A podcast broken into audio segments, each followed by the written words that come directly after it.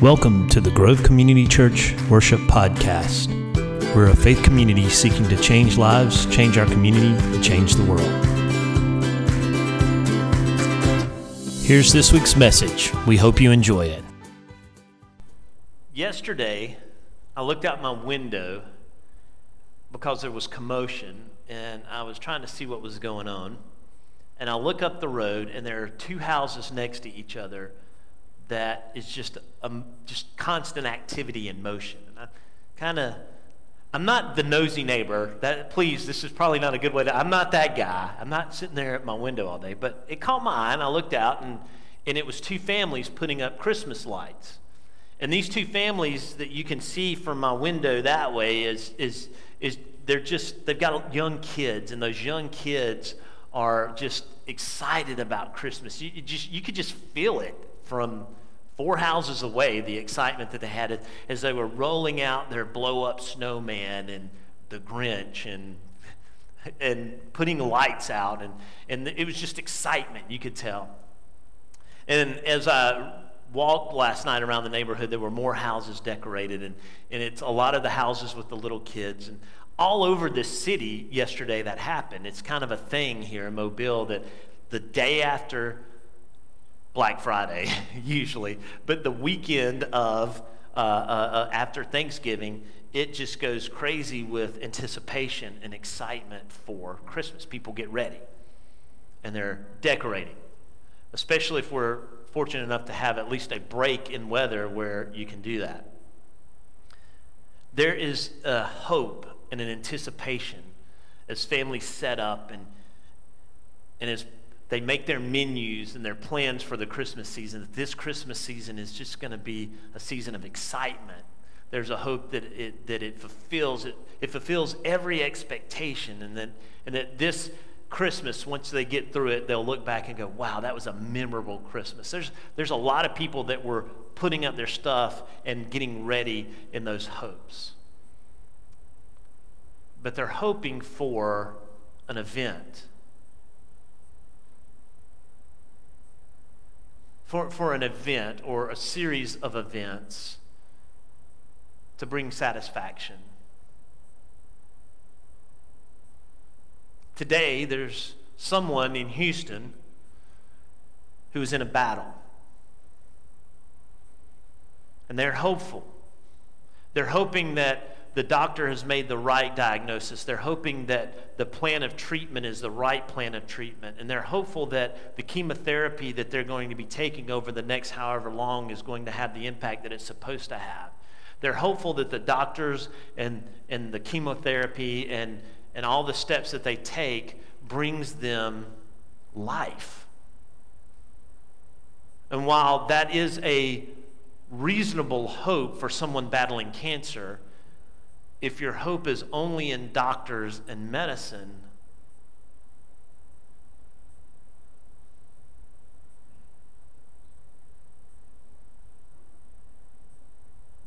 Today, somewhere in the Northeast, there's an older person who doesn't have any family left. And because coronavirus has ramped up in numbers, they have been stuck inside. And out of fear, they've been stuck in loneliness for months now. They've had no physical contact with family and friends, the few that they have left. And they sit by the phone at Thanksgiving just hoping someone calls them.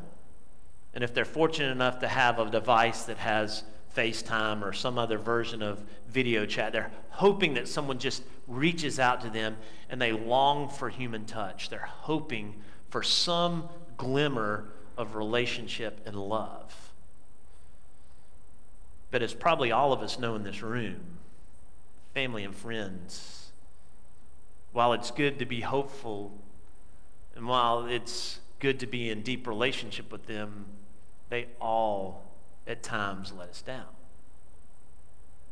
If we hope in an experience, if we hope in, in fulfillment, and that hope is in anything but Christ, it will never bring fulfillment if we hope from doctors and medicine for healing in our life or, or for giving us life, they can only do so much.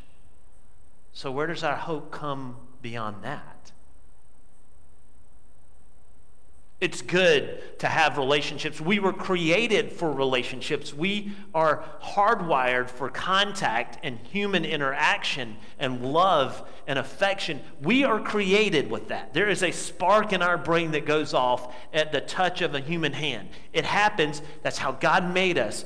But if all we long for, if our, all our hope is just in earthly relationships, those relationships will let us down and not bring true fulfillment. So, where do we put our hope? Where is it that we find our hope? We lit the candle of hope today, and we're leading up to Christmas Eve lighting the middle candle. And what's the middle candle represent? Anybody? You, I mean, y'all all know this, or most of you know this, I know. What's the middle candle represent? Christ. It's the Christ candle. So we put our hope in Christ. We are looking forward to Christ. So if we try to hope in anything other than Christ, it will fall short. So today I want to begin this Advent season, look, look, season looking at a part of the story that we've all heard before, that we've read before, that we've even looked at before here as a church family. But I want to look at it through the lens of hope today. Where is it that we find our hope? And how is it that we embed our hope in what we should? If you have your Bibles, you can turn to Matthew 1, and we're going to be looking specifically at verses 20 through 25. But this falls in a larger pericope of 18 through 25, which is the second half of chapter 1. The first half of chapter 1 is the genealogy of Jesus. If you if you're ever like suffering from insomnia, just go to chapter 1 verse 1 and read the first 17 verses cuz it will put you to sleep.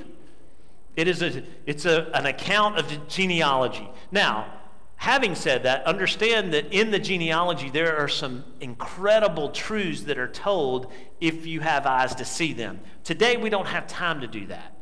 But the thing you need to know from the first 17 verses of Matthew 1 that's going to impact our reading today is that ultimately the author of Matthew wanted us to realize that Jesus was connected to the Davidic line, that he was in the lineage of David. And that's important because the prophecy had been that the Messiah, that a king would come from the line of David. So let's jump into verse 20. Uh, before we get there, let me just say that the first couple of verses that we're not going to look at in 18 and 19 have to do with Joseph being in this conundrum. His wife that he is betrothed to is now pregnant, and he's trying to decide how to handle that. What in the world do I do? In their culture, he could have done a, a few things that we've talked about before, and he didn't know what to do. He was weighing out what to do. And you get the sense that he was doing this prayerfully. And so then we come to verse 20. But as he considered these things, what to do with his pregnant fiancee that he hasn't had relationships with.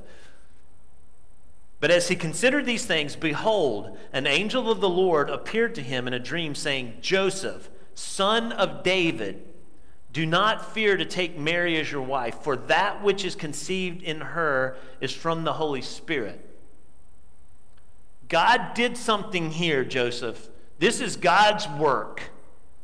Don't worry about it, it'll all work itself out. Now, honestly, how many of you if you were dreaming one night and you were in the same situation, and in said dream, an angel shows up and appears to you and says, Ah, don't worry about how she got pregnant. It was something God did. How many of you would be like, Yeah, okay, I'm going with that? That sounds great. Yeah, two thumbs up, God. I'm there. I wouldn't. I'd be like, Whoa, whoa, slow your roll there, angel. I don't know if you're that piece of meat that I had, that, that, that lamb that's not sitting right with me. I don't know what this is, but I would be questioning it. Joseph, son of David, hey, don't worry about it. There's no reason to fear. what happened to your betrothed wife was from God.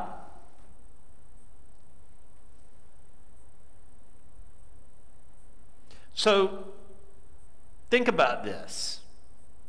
How much faith did it take for Joseph to accept this truth?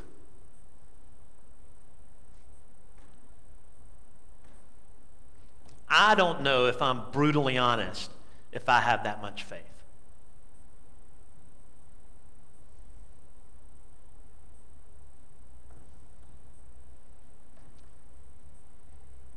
Verse 21 She will bear a son, and you shall call his name Jesus, for he will save his people from their sins. So, not only do you need to just say, hey, it's okay, you're going to take him as your own son. Not only do I want you just to say, oh, it's okay, everything's peachy clean here. I'm going to take Mary as my wife and be okay with the fact that that's not my child biologically. But not only that, I'm going to adopt this child. I'm going to take him as my own. And I'm going to call his name Jesus. So this is where it gets even weirder. She's going to have a son. It's been implanted by God, and you're going to adopt said son as your own. Oh, and by the way, you're going to call his name Jesus. What does the name Jesus mean? God saves.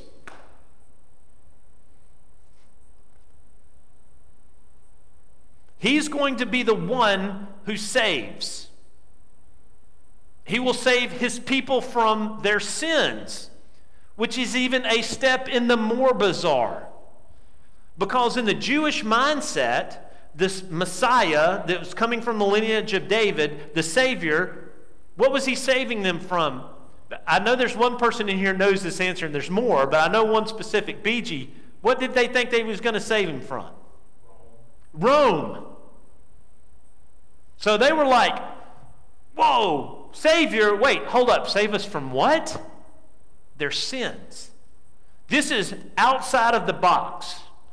And what I have found is that all of us are comfortable with faith and hope if it fits in our box and what our understanding of God is. It's easy to have faith if it fits what we think faith should look like, if it fits in our comfortable box of who God is. But that's not what God's doing here at all. He's saying, I want you to have faith, but faith not in what you think this means. I want to take you outside of your comfort zone, outside of how you've put me in a box as a Jewish man in first century Palestine. I'm blowing your mind. You're going to take this son that's not your own, you're going to call him Jesus because he's going to be the Savior that saves us not from Rome, but from our sins.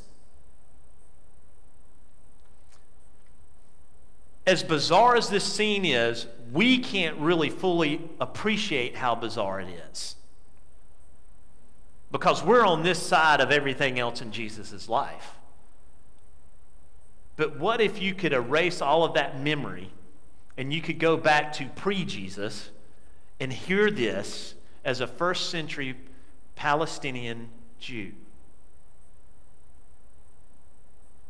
This is radical. Faith and hope is easy when it's comfortable. Faith and hope is not easy when it doesn't fit our scheme, our expectations, our plans. It's as if God says, All right, Joseph, what are your expectations? What are your desires? What are your plans? Thanks.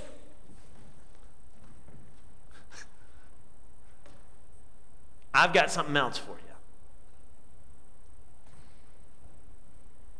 She will bear a son. You shall call his name Jesus, for he will save his people from their sins. Verse 22 All this took place to fulfill what the Lord had spoken by the prophet, and this is a, a, a translation from Isaiah 7.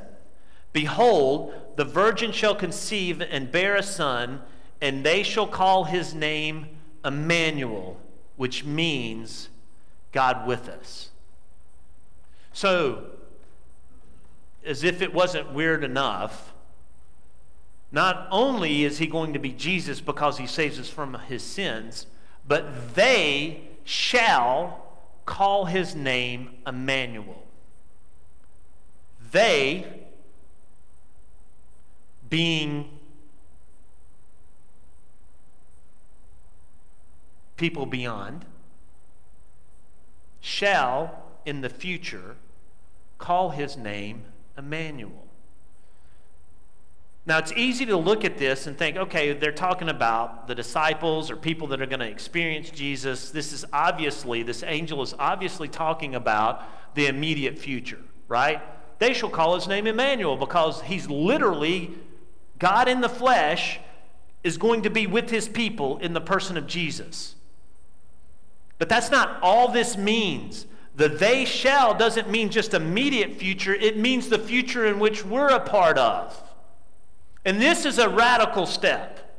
Not only is God going to be with his people in the person and works of Jesus at that time, but he's also going to be Emmanuel, God with us here, us, wherever you're watching this, us, now, us, the people in the future that come after us. God is with us. Every generation, every age, from this point forward, He has come and He's not leaving. He has come in the person and works of Jesus, and He remains through His Holy Spirit and in us. God is still with us. Not only does he save us from our sins, this past action for us, this thing that's occurred back here, and he saved us from us, and it has these ongoing repercussions. He's done that, right? But not only has he done that, he hasn't done that and walked off the stage.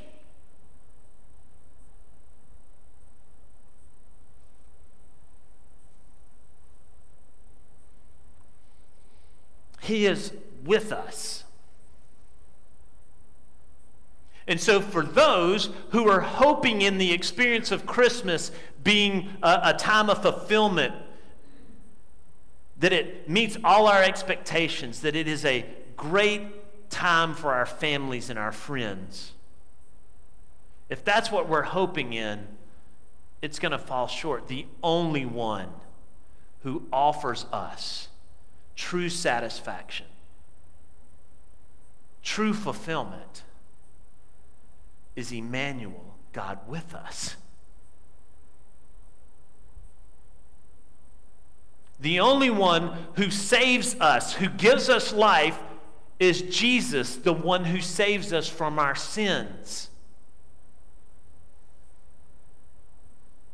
Doctors and medicine are great, and I believe that God uses them, but the only one who ultimately gives us life and saves us from ultimate death is Emmanuel, God with us, is Jesus, the one who saves.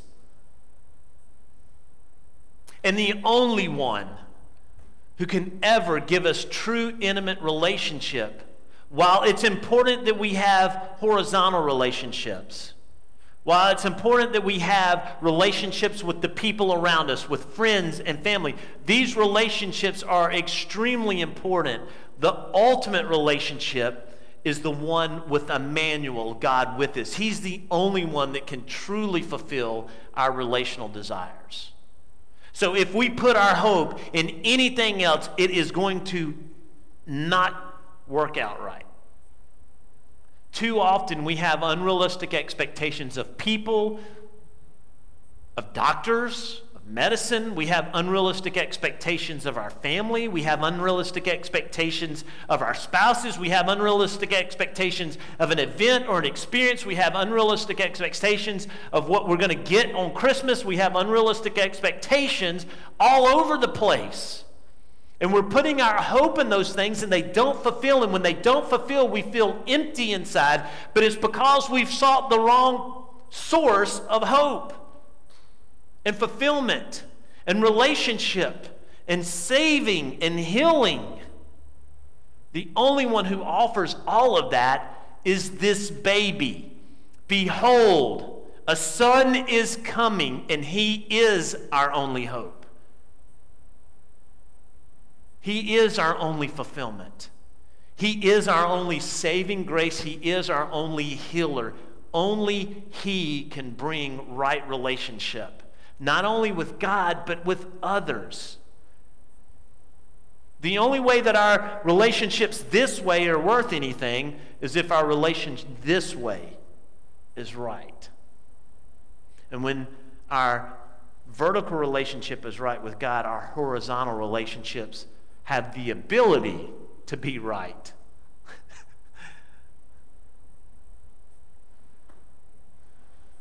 Guys, I don't know what you're hoping in this Christmas season. Some of you are just hoping the mask mandate comes up.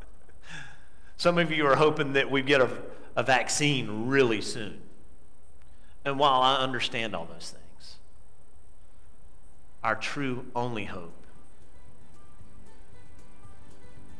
is Emmanuel God with us. I hope this message was meaningful and powerful to you but I also hope that it was challenging. And as always, don't just hear it, put it into action. Until next week, have a great one.